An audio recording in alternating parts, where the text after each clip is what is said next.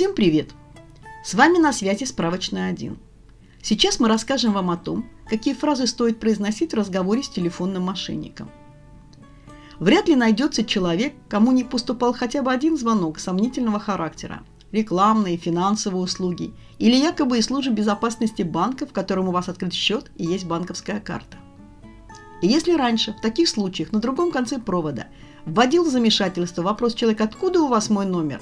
и звонивший начинал теряться в ответах и мог весьма быстро прервать разговор, то сейчас звонящий спокойно отвечает, что, мол, телефон находится у него в базе.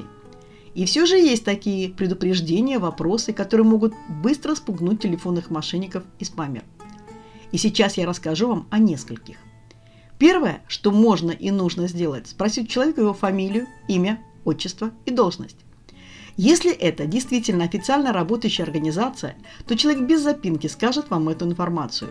А вот если мошенник, он начнет говорить, что он не имеет права это сообщать или что ему нельзя из соображений безопасности.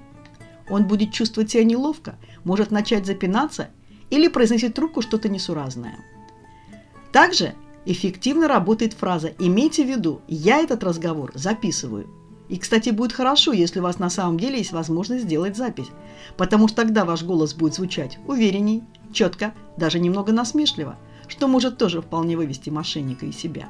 Не исключено, что ваш разговор на этом тоже завершится.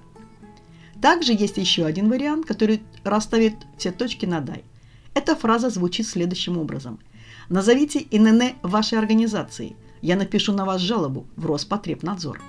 Скажите, что вы не давали согласия на обработку ваших данных и что напишите жалобу конкретно на этого сотрудника и на его компанию в Роспотребнадзор за то, что они вас беспокоят.